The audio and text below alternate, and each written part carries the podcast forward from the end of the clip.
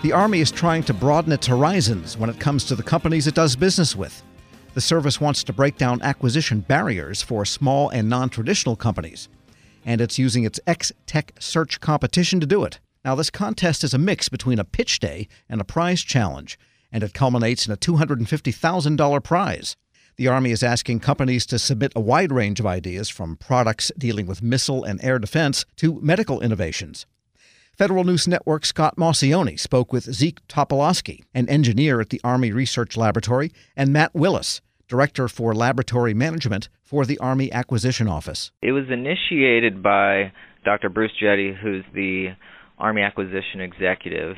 And just by way of background, he retired as an Army colonel, started a small business, and as a small business owner, he found it incredibly frustrating and difficult to work with the Department of Defense. And so coming from somebody who had spent years and years working for the Army, going to the outside and seeing roadblock after roadblock after roadblock, he really wanted to develop a, a opportunity to make it uh, easier for small businesses that uh, normally look at the government and say, no, thank you. Uh, so easier for those businesses to work with the government, work with the Army. So we set up this, this initiative essentially to um, decrease uh, bureaucratic hurdles and provide uh, opportunities to streamline engagement between small business innovators and the Army. So this is the fourth iteration of the competition, but right now in this current iteration, this is the second phase that you're in. Is that correct?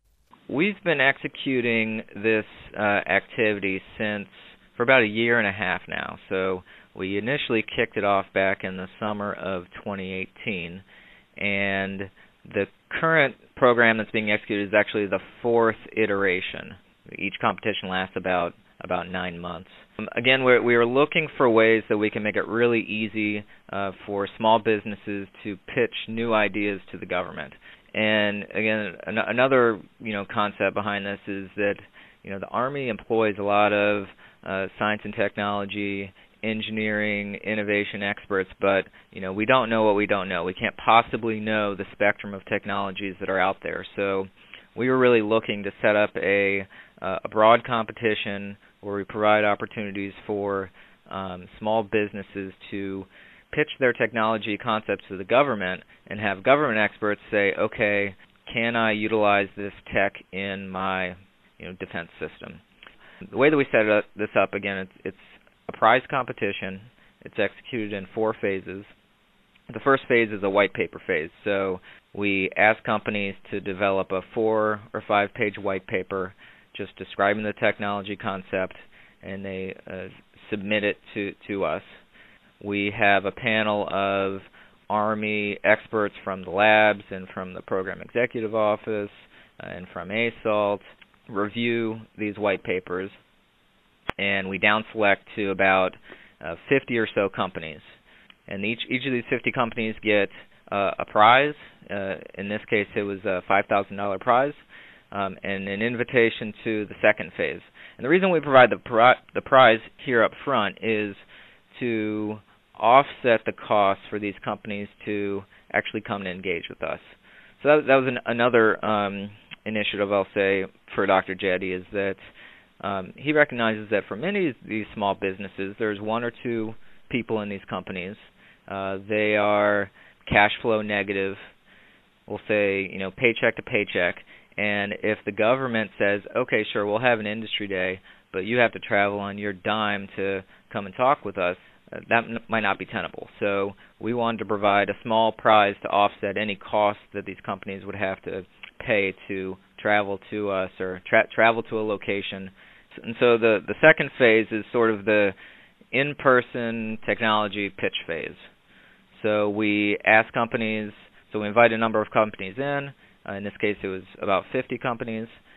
And by in, I mean that this is also part of the um, getting outside of the beltway concept here, right, where um, we have a number of different events all across the country. So, and that's what's currently going on right now. So last week we were in uh, L A, this week we were in Austin, and next we'll be in Philadelphia. where we host these events, bring in Army judges, bring in these companies, and they have twenty-five minutes to pitch their technology concepts to this panel of uh, Army experts.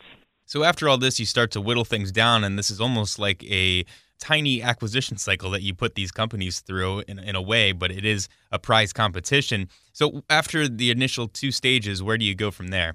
We're not going to end with a contract for any of these companies.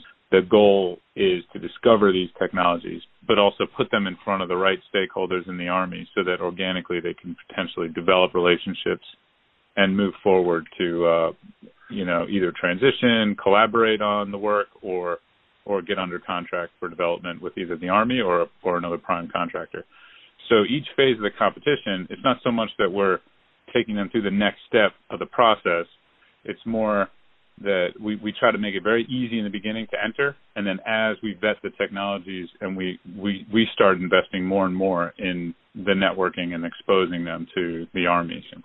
Phase three, we we pretty much have a very a twenty companies, very well vetted. They all have really strong technologies, but we're hosting at A U S A. And A U S A, the purpose there is that besides the contest, we're, again, we're giving them further exposure. So now they're going to be at a major Army conference. There's going to be a lot of networking going on, a lot of industry representatives that are there that may be interested, and, and you know, other small businesses that they can collaborate with. So there's there's a lot going on for them there besides just being part of the competition. And then, but being that it's a public venue, we focus more in that phase three on on their business. You know, what's their business potential on the commercial and the military side? Because we're very interested in, in, you know, the life of these companies, and that, you know, if they're pitching an idea to the Army, the Army won't have to be the only investor in that idea. So it, it's not that we would disregard a technology that's only relevant to the Army, but it certainly is a bigger roadblock for that company scaling and maturing at the speed that we, you know, that the Army would need it to. So, so that phase three, we bring in experts from the Army, but also we try to bring in experts from the outside community to assess their scalability, commercialization capabilities, the company itself, who are the experts, like what kind of personnel they have. But again, at every phase, we're we're always asking the judges to assess what's the impact this could have on the Army, because ultimately that's that's the goal. And then, and then from that phase three, that's where they get, um, it's not contract, but then they get some money. So up, up until now, they just, we give them prize money to offset their travel. But if you get selected after phase three, you ten companies get one hundred twenty thousand dollars. So equivalent to an S B I R phase one award. Um, so they could use that money to further develop their technology. Uh, they don't have to. There's no contractual ties. It's just prize money. But, you know, it's it's encouraged that they take the advice of these judges and and try to, you know, mature their technology or pivot it based on the feedback they're getting to, to solve more of an Army need. And then they have six months at that point to come back to the final phase. And at this point, when we get to the final phase, we do another Shark Tank-like pitch event to select one grand prize winner. But that's really... that's really where we think, you know, they won. So once you've got that one hundred twenty K, we basically have ten companies from all different technology areas that have been strongly vetted and that really have the potential to impact the Army.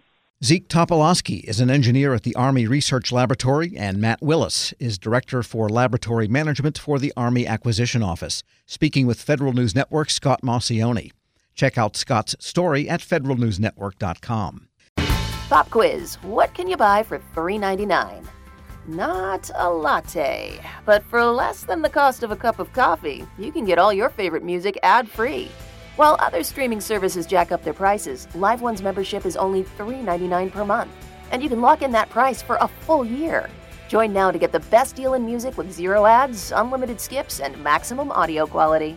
Get the music you love at a price that fits into your budget with Live One Plus. Check out live one dot com slash best music for details. A good story helps us understand the world and how to make it better. That idea drives what we do on the Daily News podcast, Post Reports. We bring you stories that empower people. You know this is a fraud, right? Why are you calling people doing this? And that hold powerful people accountable. Wait, you did what? We had to sue your office twice to get our hands on these documents. My name is Martine Powers. I co-host the show. Take the trusted reporting of The Washington Post wherever you go. Follow and listen to Post Reports.